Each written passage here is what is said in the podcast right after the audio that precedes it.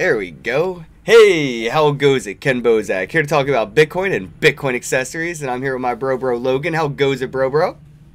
Hey Kenn, how you doing? Uh, having a great day here on Cayman Islands, and uh, glad to see that uh, you're back and back home and making really good content. Thanks, man. Yeah, dude. Uh, I'm jealous. I'm back in Jersey right now, where it's fucking snowing, and you got a beach right outside your window. So, I'll try to hold that resentment behind me in this uh, conversation. But uh, I see that you have that Hercules banner up there. Why don't you tell everybody a little bit about yourself, what you do, and introduce Hercules? Hey, so uh, you know, Hercules is a platform, uh, decentralized application uh, that rests on a set of protocols uh, and smart contracts that uh, help eradicate racketeering and collusion in the supply chain. So, you know, aiming for transparency, data integrity, and uh, ease of use. Yeah, and you're the CTO, right?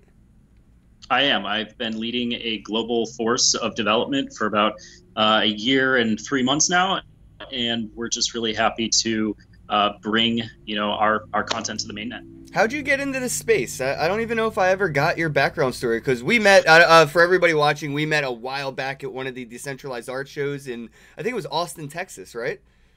It was. Yeah, so we got to meet a while ago, and um, I've been following Anthem Gold and the Hercules project for a little bit. There, you've been at a few of the conferences I've been at, but I, I don't know. What's your origin story, man? What drew you into Bitcoin? How'd you get here?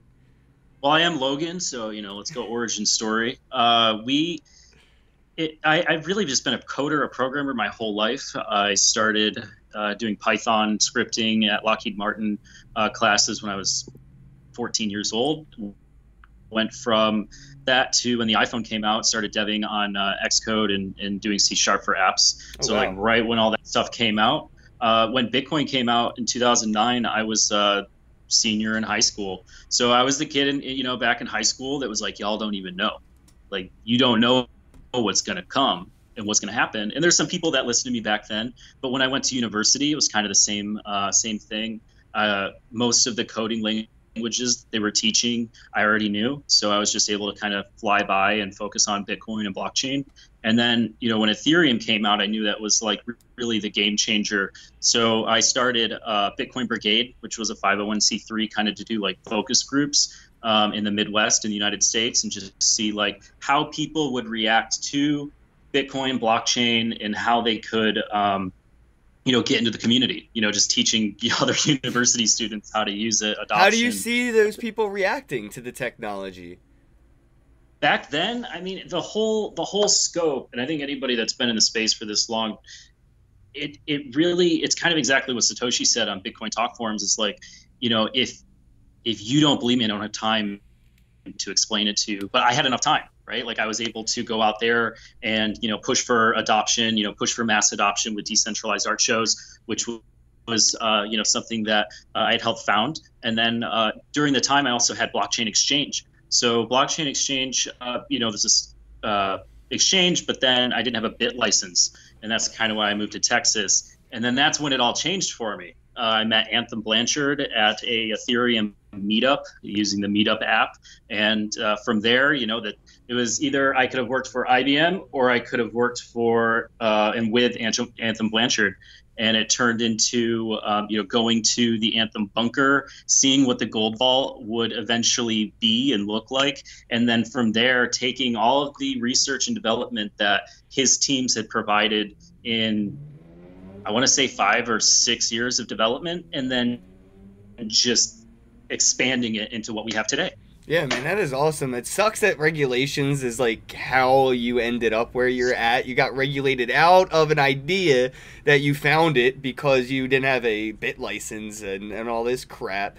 And um so yeah, that's pretty cool. And I, I try to stress the importance of going to meetups, and uh, I probably talk about it in every one of my videos because it just comes up. And you from a meetup to uh, a CTO at, with a company, man, that's that's pretty badass. And that's how young we are in this industry. So guys, if you're in the tech space, I'm urging you to go to a local meetup. Just go to meetups.com, start a meetup, join a meetup, and you can expand your reach in this industry. So you've been to a lot of these conferences and stuff, man. What are some some of the sketchier projects you've seen? Because you know your shit. Like when you look at a project, you really know what to look for. You know what like the tech is, if it's sustainable tech or if it's insustainable tech, if it's vaporware tech. So what are some of the projects that you've seen that look like they got a lot of limelight this year that should maybe be looked at more by their investors? Oh man, so I was in. Uh you know, I was in Japan for the slush event, and there was a lot of good technology there. There was AR, VR, you know, uh, different things for remittance and different non-financial technology. Uh, but what kind of stood out to me was how involved um, Ripple was in that they had this huge booth and they had all of this exposure and in the area ripple's gotten really big um, but then again, you know, those that understand, um, you know, how centralized it is, where the technology grows, um, and also to meet their devs, um, it, it just stood out that uh, they were kind of saddened and burdened. Yeah, it seemed. I bet. I bet, man. Well, the, the but if, this if space when it comes to Hercules, we're more than welcome to uh, vet you, try you out, and you know, bring you on the team. Yeah, people really should know the importance and the difference between uh, Ripple and uh, true decentralized projects. And I feel like the a lot of the people that got into Ripple don't understand that they control the supply. They can, you know, dump on the market whenever they want, and they will. Trust me. Um, they don't want the coin to be worth much, you know. And if it does, they're gonna dump on you and then buy it back at the dip that they cause. That's just how these companies roll. Because Ripple uh, is a company that can control XRP, the digital token. It's not even a cryptocurrency. Yeah, and you know we're seeing a lot of this uh, regulated control come out in the stablecoin. So like U.S. dollar oh, coin. Um, Gemini Coin. If you look into the source Coinbase code, partnered with Circle Pay to make USDC, and it's crazy. Absolutely. And and, it, and the code the code was provided by Centre C E N T R E. You, you, can go to their GitHub and you can actually see um, you know blacklisting and pausable uh, smart contracts so that people can you know be the minters, be the people that stop other addresses from use, utilizing um, the U.S. dollar coin. Oh wow, that's pretty cool. That you Big know. Check yeah, check that check that out, guys. I'll try to put a link to all that in the comments or in the description when we're done. Uh, so on a different uh, end of that coin, what are some of the projects that you've run into that you're excited for, and what makes you feel like they actually have what it takes? Uh, something that really stood out to me was, and I think I met them at the first time in uh, San Francisco at Block to the Future was uh, Guardium. And Guardium is a Neo asset, uh, which has a ecosystem that helps people. So it's kind of like 911 on the blockchain. If you have an okay. issue, anybody anybody on this platform can really, um, you know, be the hero.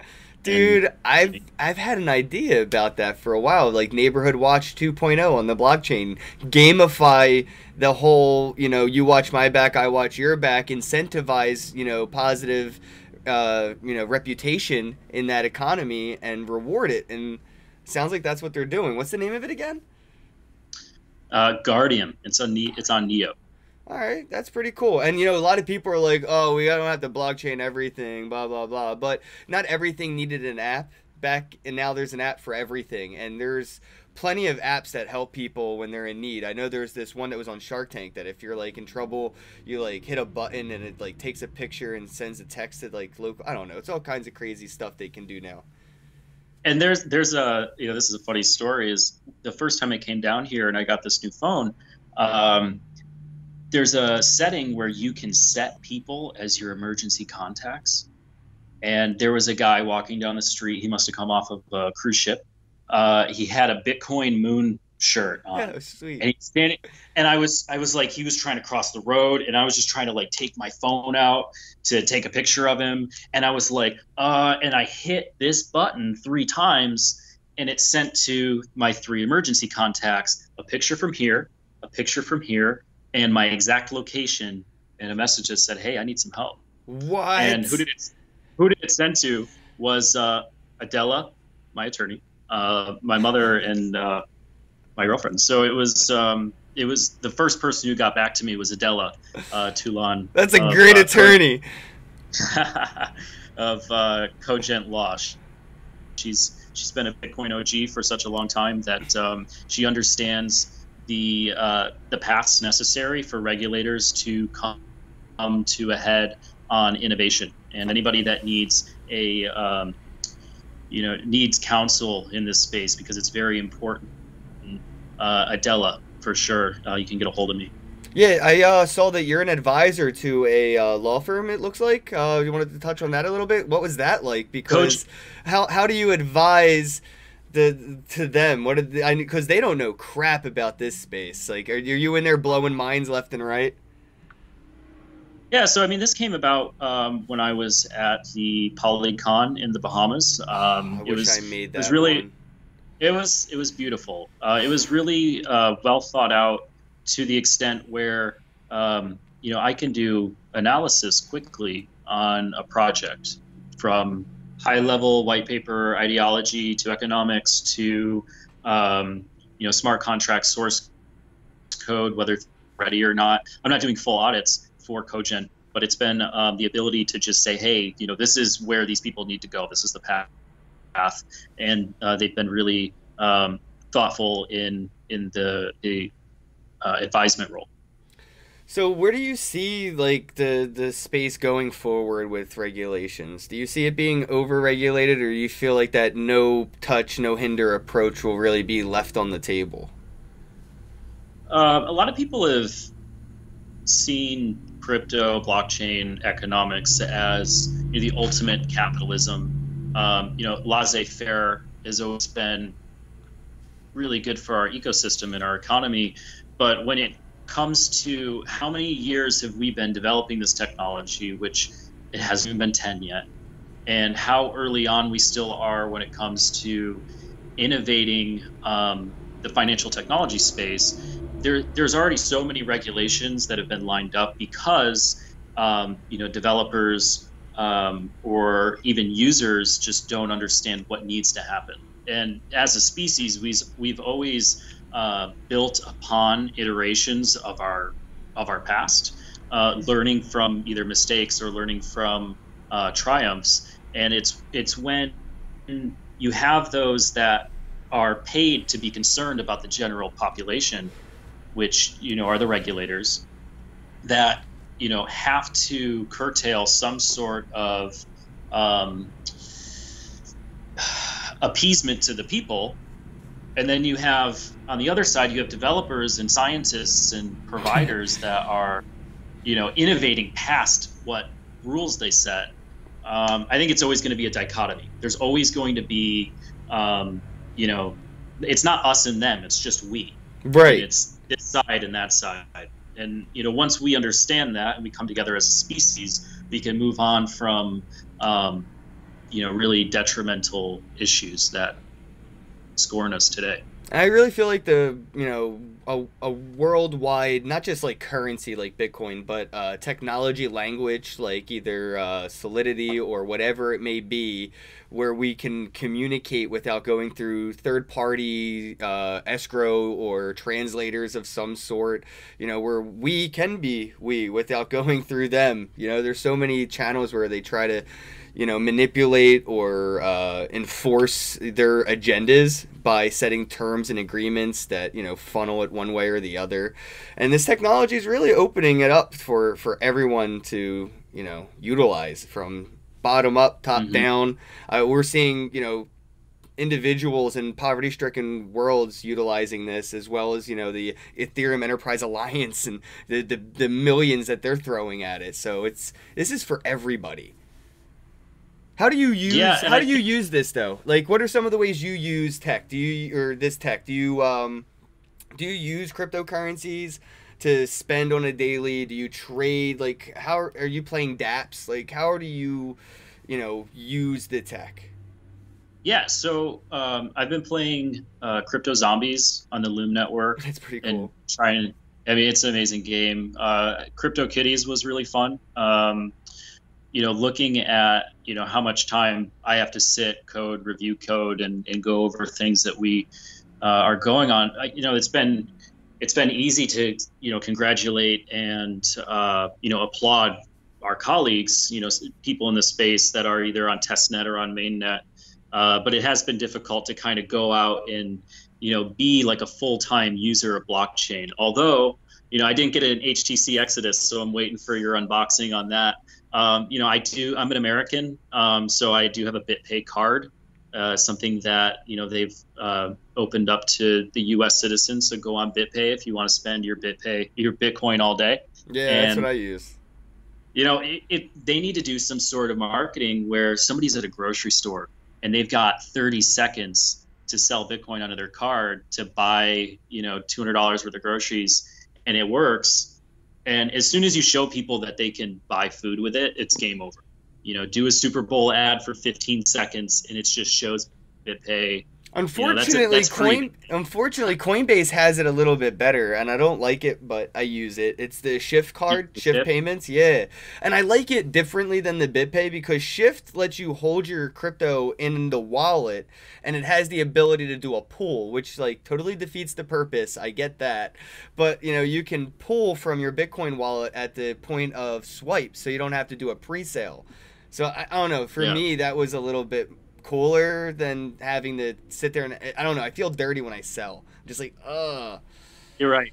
With shift, with shift, I wasn't able to because um, I just don't use Coinbase. Yeah, but, that's why I don't like. It. I don't really like Coinbase.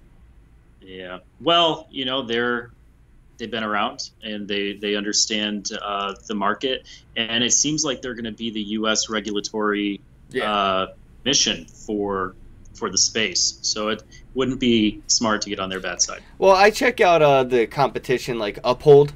Uphold's pretty cool. They got a lot coming out, and they're uh, I think they got an app and everything now. So uh, mm-hmm. Uphold's pretty good competition to Coinbase.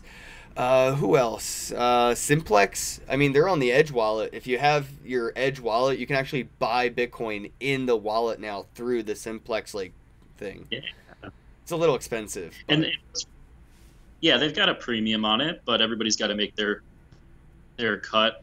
Uh, what's really cool is that uh, the Edge team has allowed us to use their software developers kit um, and their APIs to build our uh, D app with their wallet. That's really so cool, any, Paul. Shout out to Paul Puey. Any any uh, Edge wallet will open up in a uh, Herc app. Oh, really? Yes, sir. All right, cool, cool, cool. Really, really nice feature. Augur's using it, um, and, and we kind of uh, saw that you know their success in leveraging the software developers kit uh, on mainnet. Uh, it was it was a good time. That's one of those and situations where teamwork makes the dream work, right there. Like I like that about the space, and there's not.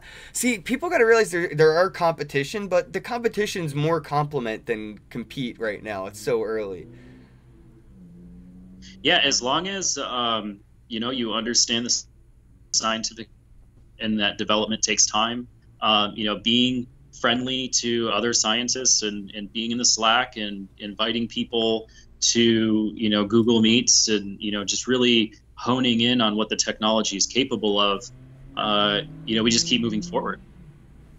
Yeah, dude, that's that's the only direction to go. Like uh, again, though, like moving forward, what are your hopes? What are your worries? What, what are your uh, what do you got your eye on? Is it the uh, uh, solid SolidX ETF or what? You're looking at um, bracket. A lot of that, yeah, a lot of that stuff I don't really uh, pay attention to. A lot of good content out of Dev, DevCon four. Um, you know, uh, Vitalik's headline keynote was um, really informative on like where Ethereum 2.0, um, how far they are, uh, you know what that's going to incorporate. He's really fighting for proof of stake, man. It's a lot more environmentally friendly, yeah. and you know we're we're looking at um, you know what that move would take, and then we're also you know as a team just trying to research if uh, the Shios EOS 21 protocol to kind of teleport your ERC20 tokens into EOS uh, is a good option. So we're, you know, we're look, looking at the myriad of um, technologies that are coming out in the space from our colleagues and defining what our our path should be accordingly. Because, you know, you have an open source world, you don't have to. Um, well, you don't. It's not that you don't have to, but you can rely on um, on the colleagues in the space, and it's it's been very very friendly to say the least because you know whether the the price is up, the price is down, uh, the technology is winning. It's taking over the planet.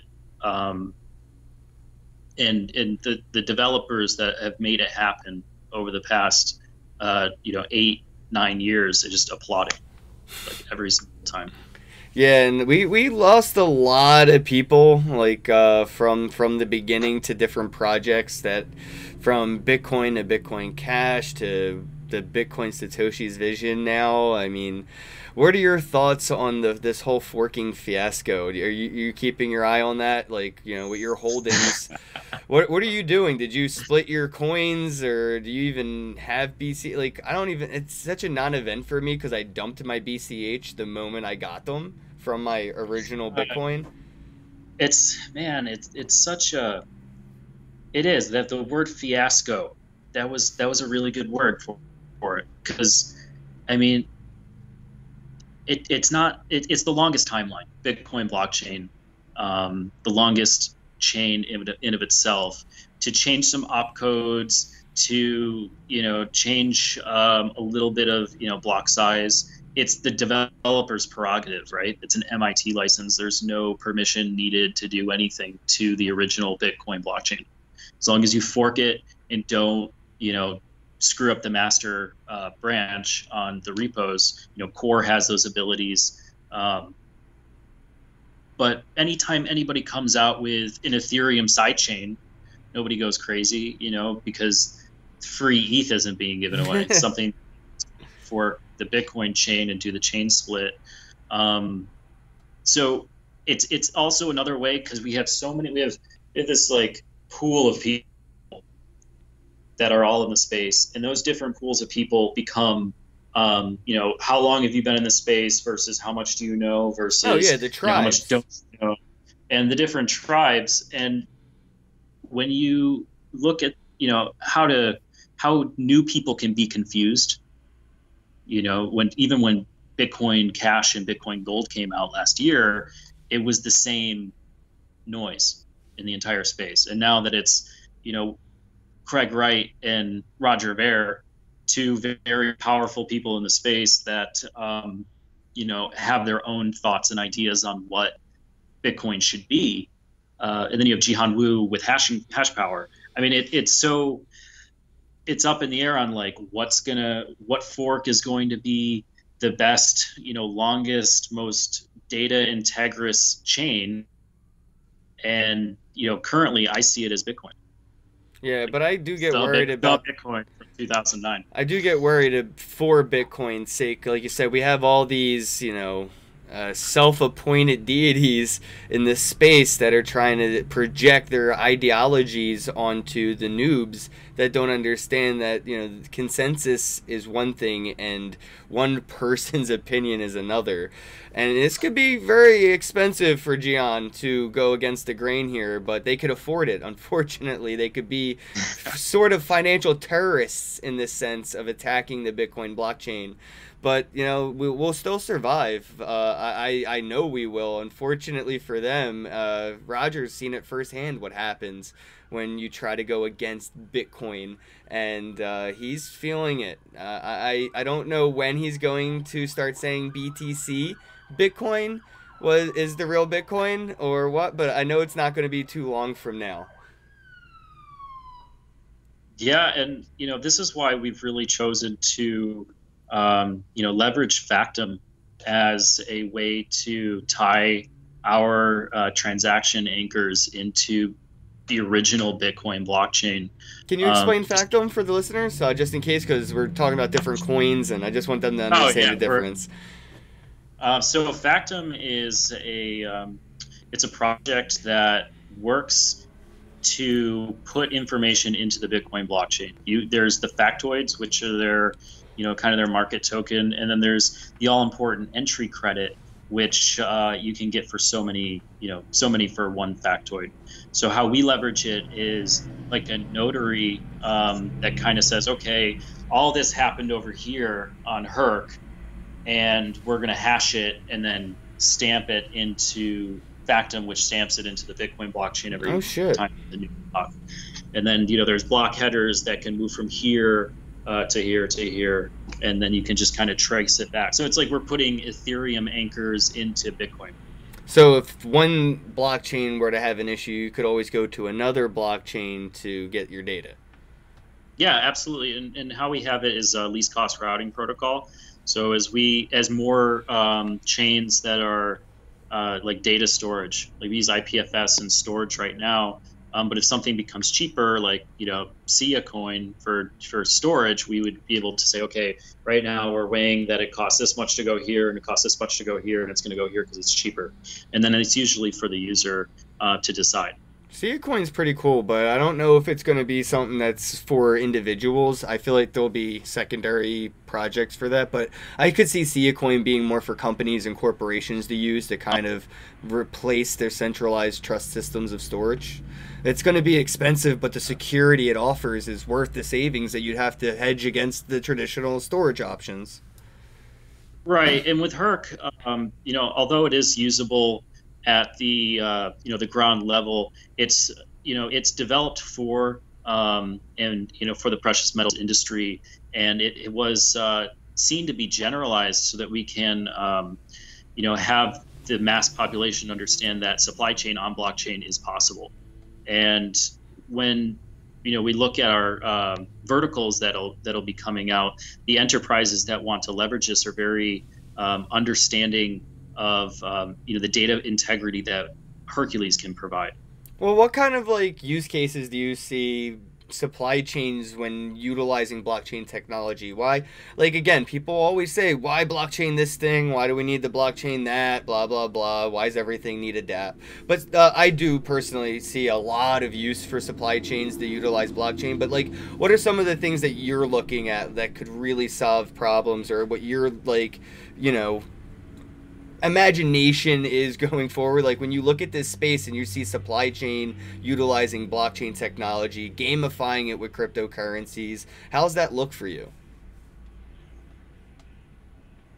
It's it's kind of what you said earlier. Um, is is how not everything needed an app, and now it's just commonplace. And when we look at supply chain, you know the things that uh, people leverage, like bills of lading, or um, you know tallies, you know shipping ports, yep. um, you know trucking industries. Uh, everything's kind of still on paper, and I see it firsthand here. Um, you know, with the port authority and the in the customs, is that it takes so long and it's all on paper. And with blockchain, you know, it's kind of just one piece of it. You know, it's it's the data integrity piece of yeah, it. Yeah, that's important the, the, smart contract piece of it, which can lead to automation.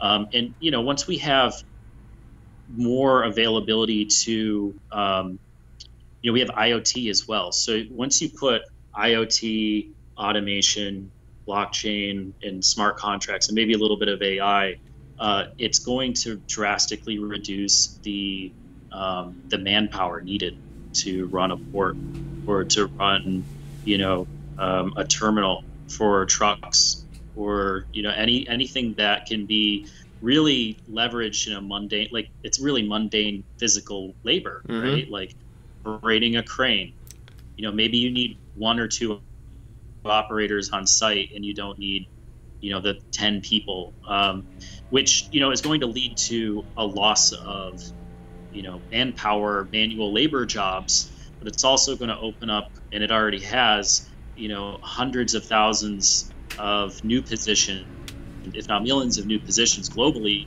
for um, you know people to learn a task that isn't manual or mundane. Yeah, I think the industrial economy's kind of run its course in the uh, the IoT and the AI of the uh, all of that. The Internet of Things is changing the industrial industry and really flourishing the and fertilizing the ability for the attention economy, where we have these micro tasks where you know Uber exists, Airbnb exists. I mean, shit, look at Ninja and Twitch with Fortnite. Holy crap. Like people have now time to capitalize with attention, you know, and that's really what's going to happen. But you said something that really triggered me where you said the data integrity of of, you know, the supply chain. I get worried when I hear data integrity on a blockchain because we really haven't solved the problem of garbage in, garbage out. And I think that you touched on that too when you said that we have IoT. So we stop letting people write down on paper this data that they've fucking lied a hundred times on because somebody, you know, fucked up and they don't want to get their partner fired who forgot to turn the refrigerator on. That's why the cabbage went bad. So they said they got it that mm-hmm. way, you know, and now they have to prove A to B. And it's, you know, a lot of these problems can be solved when we use IoT. A trustless you know, data provider that really provides data integrity when we use the blockchain. And on when it comes to supply, you have labor, you know, data uh, data uh, uh, from labor uh, to quality proof of actual like with gold. You have to prove where did it come from, you know, and it's it's right now a lot of it it's it's hard to have a true history of your gold to know like where it really came from. Uh, people have smelted things a million times and used the same number ten. So when you go to have your certificate authenticated, it's like, well, this was just somebody has this gold already. How do you have this gold? Yeah, man. Uh, you know, proving provenance in um, on an asset has been really um, sought after.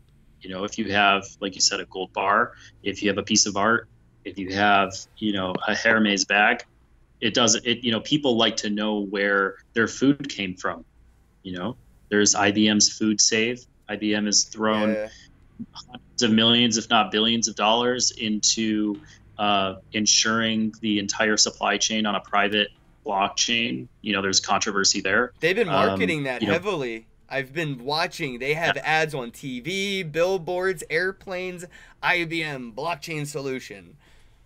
Yeah, I think they had um, some IoT uh, investigate on um, some ad news network. I'm not sure, hmm. but it is something that has been heavily sought after by Maersk, by you know rail stations. Um, you know, supply chain is the global value chain, and it is the ability to just understand where you know the, the threads in my shirt came from so where does the utility token fall into all of this like you know so utility, yeah so the HERC token has um, functions built into uh, the protocol for um, you know the ability to create an asset to track an asset to um, transfer the asset to uh, you know pay for the data.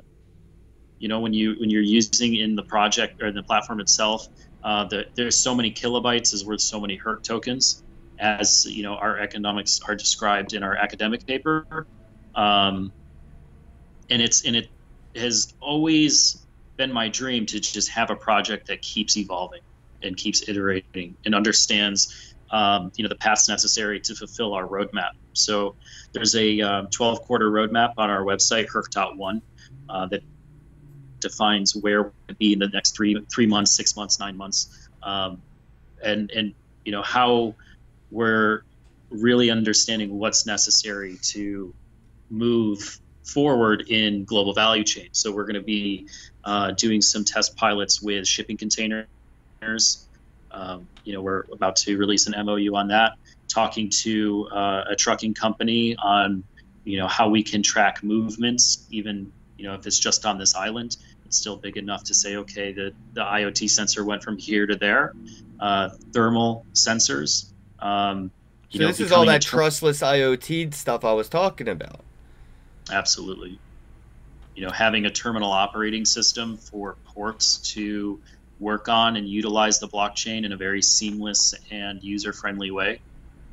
You know, people have to really, you know, understand that full on blockchain user adoption, mass user adoption, everyday life is going to be the next five years of development with some big changes coming in you know the early to mid 2020s uh, the mid 20s it's fun to be able to say that.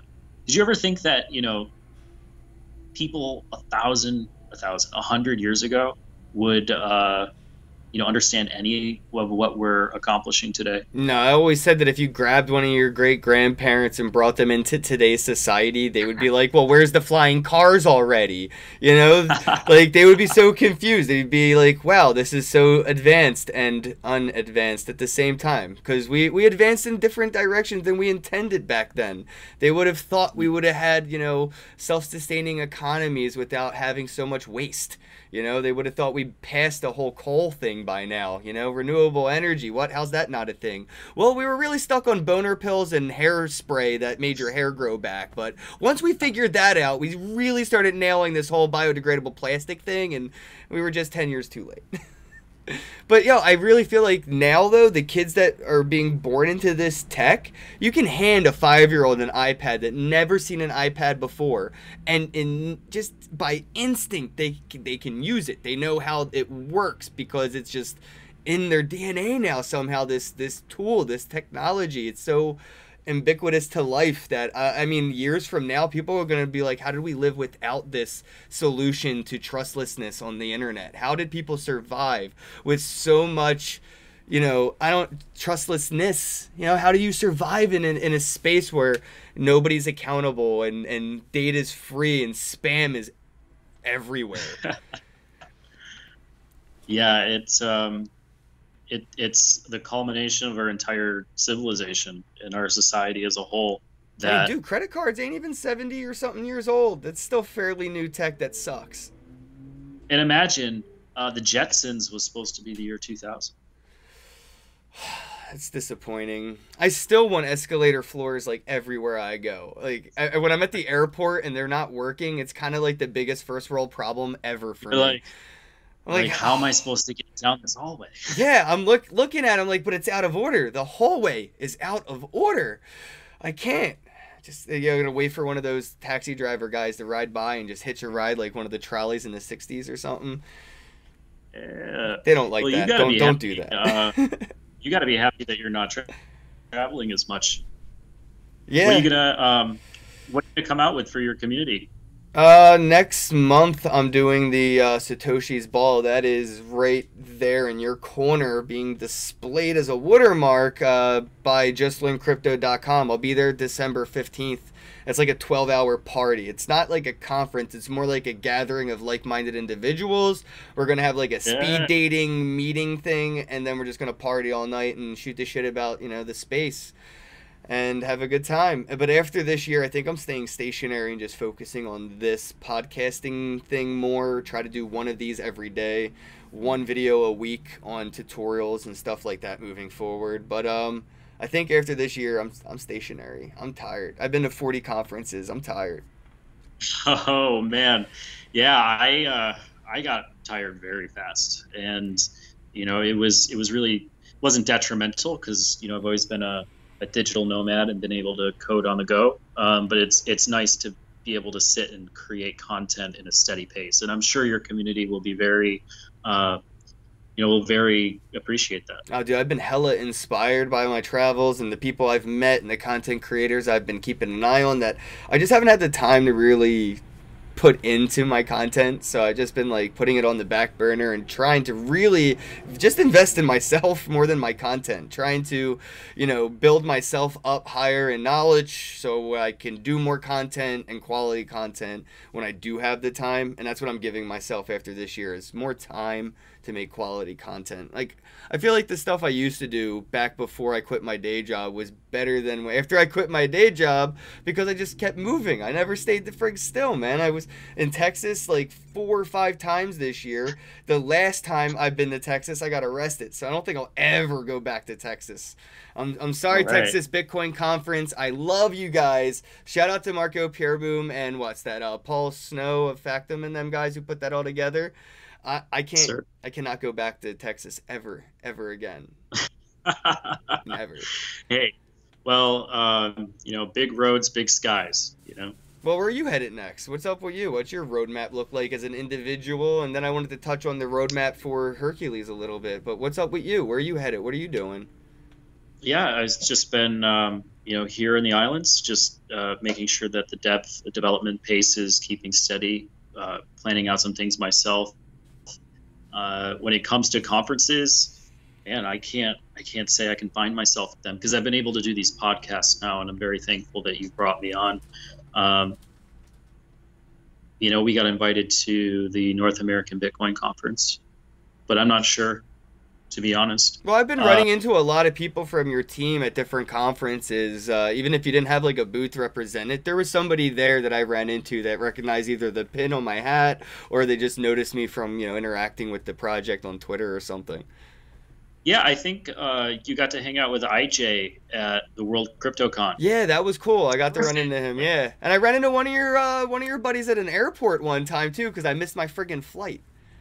From Toronto, eh? Yeah, yeah. That was that was a, a yeah a, Jr. Yeah, I, that was a weird situation because I literally was in line. You're messaging me. Everybody's hitting me up saying, "Dude, the airport's calling your name," and I'm in the airport like I know they're calling my name. I I don't know if I should act like I'm not me or if I should go tell them, "Hey, I'm right here." Like I didn't know if I should hide or if I should be like, "Oh, I'm over here." I didn't know what to do. Yeah, you because I'm had, me. Some, uh, yeah, you've had some issues. The some issues in the past. Yeah, but it turns out actually, if I would have just said, "Hey, I'm me," what they would have done is escorted me in a rush to a flight that was leaving 10 minutes from that announcement, which was a direct flight to Philadelphia where I was going instead of having two layovers that I got stuck oh, with. Because uh, of man, weather change. Oh man. So yeah. That was that was conference uh, weekend though with the um, Oh, what was that? The Untraceable event. Futurists, yeah, Futurists with uh, Larry King and all them. I mean, that was a great conference. Even Max Keiser came out and was doing like a whole show on the pier with uh, Toronto behind him. It was a really cool conference, and they had like the cabana party. That was fun. Anthem was there. Yeah. Anthem was there. I remember him. What? It was um, it was a really nice, well thought out conference with the the way that the stages were set, the way that the um, you know people had their booths I wanted to ask you: Is there going to be any booths at the uh, Satoshi's Ball? Uh, we have a few sponsors that want to do something like that, but you know we told them it's not really like a, a shill kind of event. It's going to be loud noise. We're going to have a little bit of inter- interaction, but there might be a few. Uh, there's local companies that have sponsored the event that may show up to have like you know representation there, but they know it's not really a conference. There's no speakers. There's no panels. It's just a big meetup. You know, there's an open bar, and then there's also an option for people that you know, for like the the more businessy guys, if they want a booth like where they can sit down and have bottle service, we have the VIP offer for that. Like the conference, the, where we're hosting this is an actual like collab space with like 40 different businesses operating out of it. They accept Bitcoin, and they have given us office space to run like just learn crypto podcast out of. So like it's really cool. Yeah. They even Amazing. have a Bitcoin ATM machine, so it's there all the time. But at the Satoshi's Ball, we'll have that ATM there. This is in Ottawa, right? Yeah, yeah, man. Uh, Canada's really crypto friendly. That's why I'm, I'm about to like flip my Herc token here, heads and tails, to see if I should move to Canada forever because it's I see so much potential there, especially as like somebody as like a crypto content creator goes. The companies, the the regulations, the just the way everything has seemed to be going in Canada's in the right direction. I feel like there's a lot more growth potential up there than there is in the US. I mean, I'm sure you you don't see much potential here. sort of like a brain drain right now where they're incentivizing the smartest in the industry to get the hell out and do business in a Cayman Island somewhere hey, you know, it's it's kind of just the whole facade that the United States have put on its people for, you know, quite quite some time. Um, you know, economic imprisonment of mass amounts of people, not really fighting for personal agency, uh, but just trying to control a populace. Uh, but with Canada, you know, you have uh, a big Ethereum developers uh, community, and it's really where Ethereum was uh, first conceptualized. So, are you like an Ethereum yeah. maximalist, or do you see potential in competition where it comes like EOS and Cardano and other smart contract hosting blockchains? I, I mean, when I hear maximalist, I, I kind of see dollar signs, but you know, it's been kind of the speculation of cryptos that has you know driven a lot of innovation because a lot more money has come into the space to be able to you know hire developers that might have ideas or push ideas out into the world. Um, true. Ethereum's definitely I'm, got that money. I'm I'm in it for the scientific method when it comes to you know if there's a hypothesis that's out there and it gets well tested and then it gets implemented and um, you know the ability to do one thing a different way that you know still works. I mean, sounds like proof of work. yeah, I mean, there's a lot of there's a lot of work that goes into any system that operates and is in production.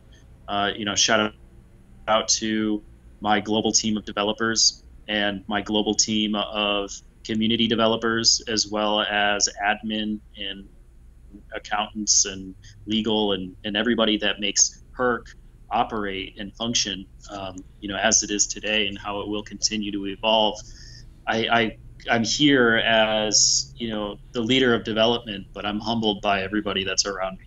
Yeah, and what what Hercules is doing with the supply chain like with the project with Anthem Gold, uh, we actually did an I, I did an interview recently with uh, Anthem. So Anthem Blanchard, you can check out in the description box below. There is a link to that video where we go more into detail about Anthem Gold and Hercules and where the supply chain fits in. Um, I wanted to talk a little bit more technical with you there. Uh, where like when it comes to to building a supply chain, uh, what are some of the some of the biggest hurdles you've had to overcome? And uh, what are some of the ones you're still trying to overcome that's just a matter of time? Because the tech is so early that brick walls are inevitable. I'm just wondering what were some of yours where from there till now? Because you've been doing this for over a year. And what are some that you're hopeful you will overcome as the tech goes forward and grows? Yeah i think it would be user experience the expected experience of say you know a legacy shipping partner on a port somewhere in oh my phone's dying. What?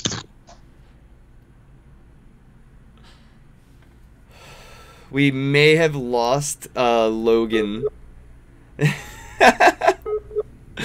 Uh, this is uh, the live chat problems that I will run into on streaming with strangers. I'll use this time to actually plug the ability to come on my YouTube podcast. This this what you're seeing right now is an open platform for anybody and everybody. Oh, there we go. Two phones.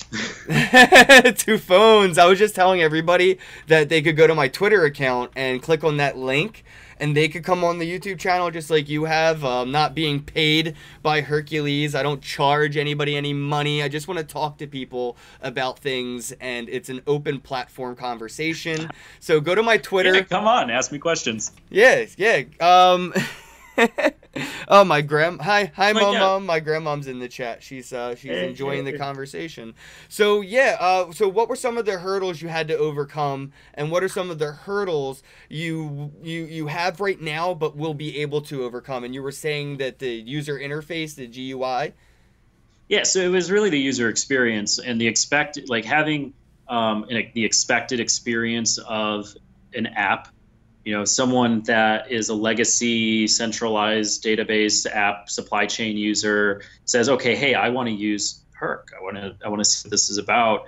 And it's been going to those industry professionals and understanding and being advised of okay you know we're actually expecting this to happen when we provide this sort of information. So iterating and iterating and testing and going back and saying okay what is it that we should really have this look like um, and and that's really been the biggest hurdle. The tech has all been there. Um, all of our providers have been stable, IPFS, Factom, storage, and Ethereum.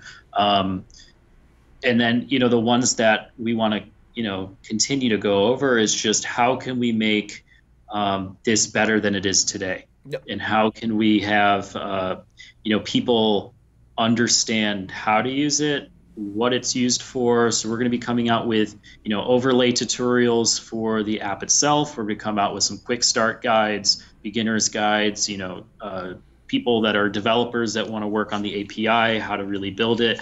A lot of our GitHub repositories do have build notes. Um, and we do have our academic paper that goes over, it's kind of like a yellow paper, you know, what our vision is um, and what we have currently. So really it's just going to be the user adoption is the is the is the hurdle because that's just yep. the biggest thing in blockchain is yep. everybody that jumps on board and they're finally convinced about it gets wrecked on two days ago.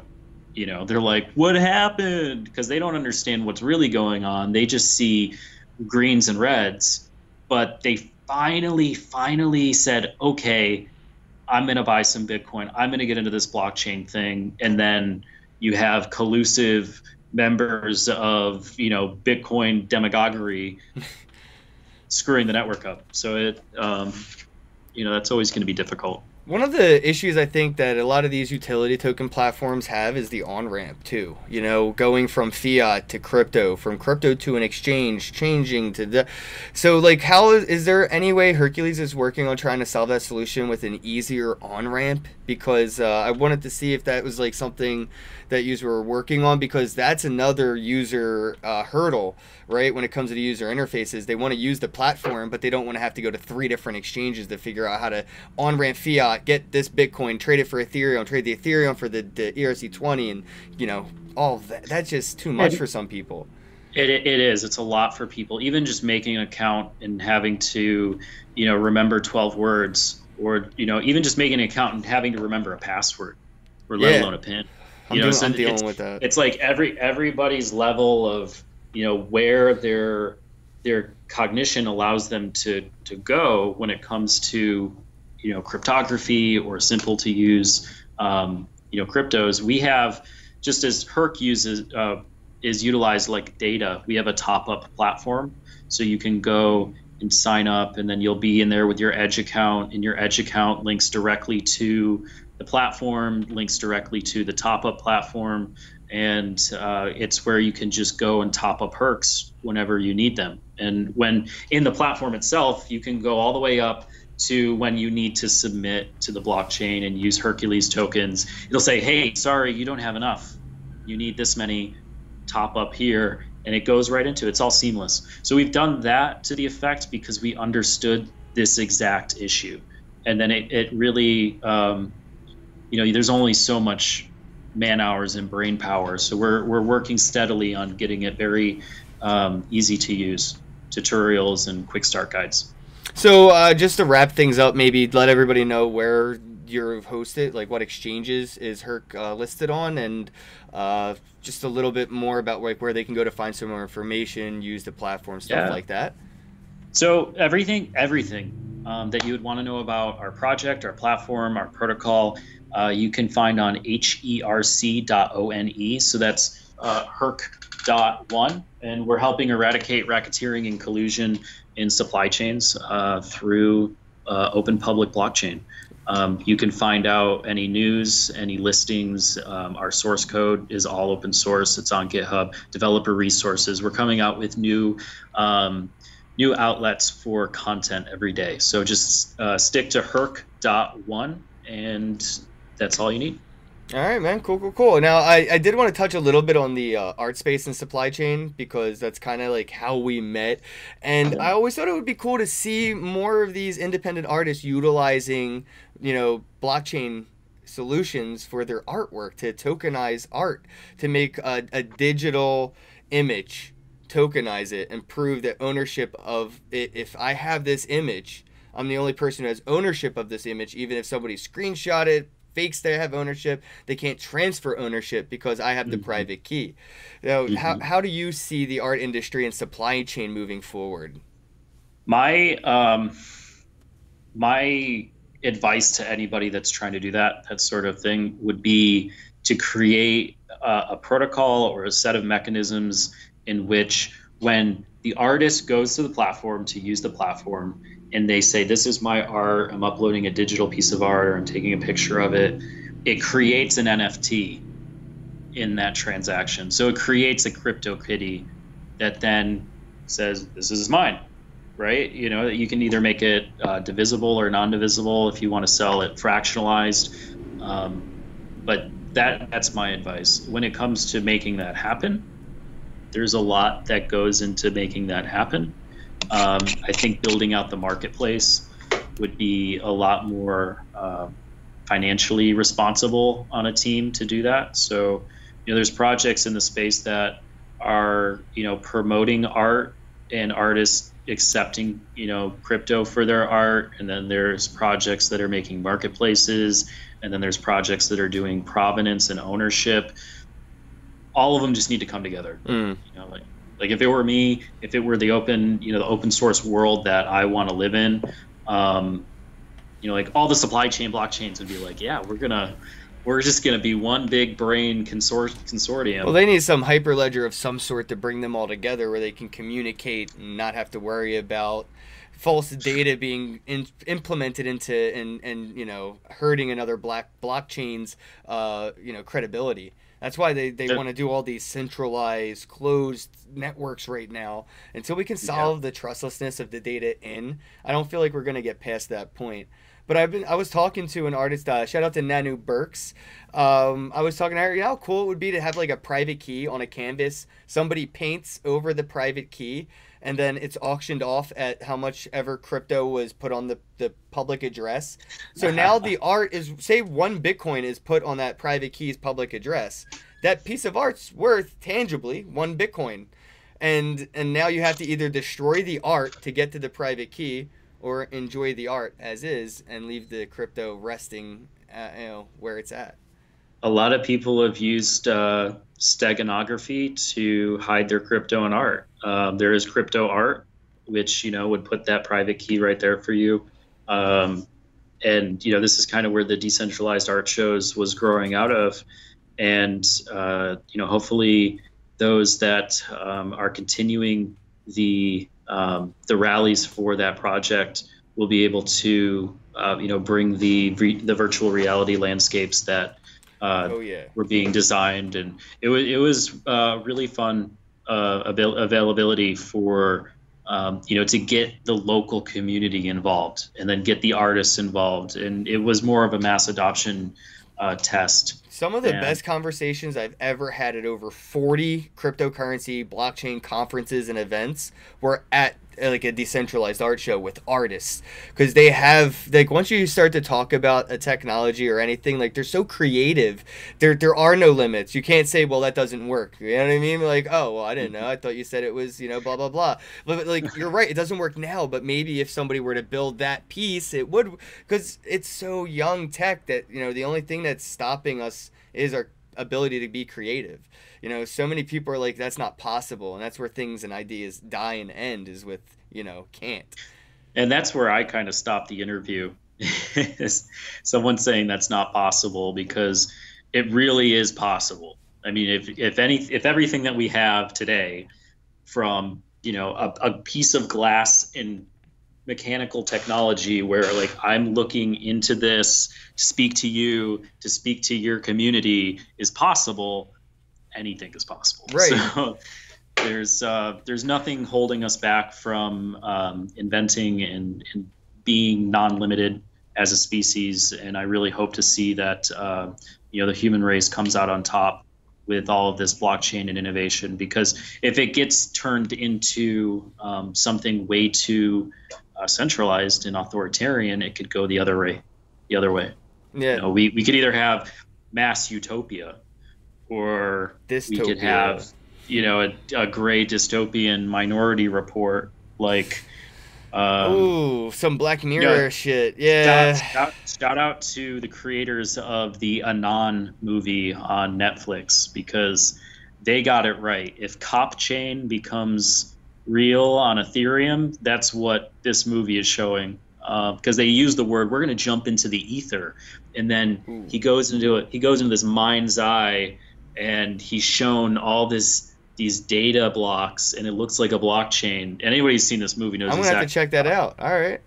yeah yeah you should watch it It's on Netflix uh, called Anonymous. it's just anon yeah Oh, okay. Anon. I'll have to check that out. I'll- I'll watch that after this. All right. Well, yeah, man. I, everybody listening, I want you guys to go check out Hercules Project. Uh, they're utilizing both Bitcoin and Ethereum's blockchain to solve supply issuance issues as far as like you know that rack, rack, racketeering and collusion and all that bad shit that happens right now in supply chain data and you can check them out go there's links in the description box uh, anything you wanted to talk about before we go bro I just want to show people my shirt. Yeah. I thought you were gonna moon us. There you go. There's the booty.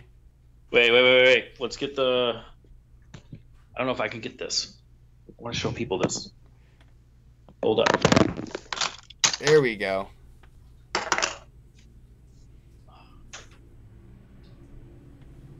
Just take your shirt off.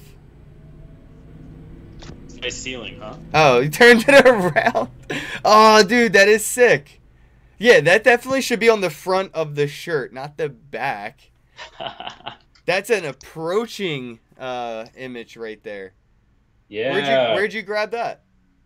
Oh man, Redbubble! Shout out to Redbubble. They make all these uh, these great content pieces and and different shirts for the for the scene. Oh, You know? check that out. And the next the next time I talk to you, I need you to come down here, bro. Well, if you guys put on another event, I may I may be um, I may be uh, motivated enough to get out of bed. I really don't want to move in 2019. kind of want to be stationary. Just keep on making great content, and we'll see you down here. All right, bro, bro. I enjoyed the time. I, I uh, really appreciate you coming on, man. And I know in a couple weeks' time, you are gonna have more to talk about when it comes to Herc. Uh, I had uh, Anthem on, and he was talking about in a couple weeks' time, uh, you may be, you may be doing uh, some more stuff to have you know come on. So I would love for you to just you know schedule another time to come back on, talk about the updates and progress of the Hercules project, and uh, let me know how everything is. Absolutely. Thank you for having us on, Kenn. All right, bro, bro. Have a day. Cheers, bro, bro.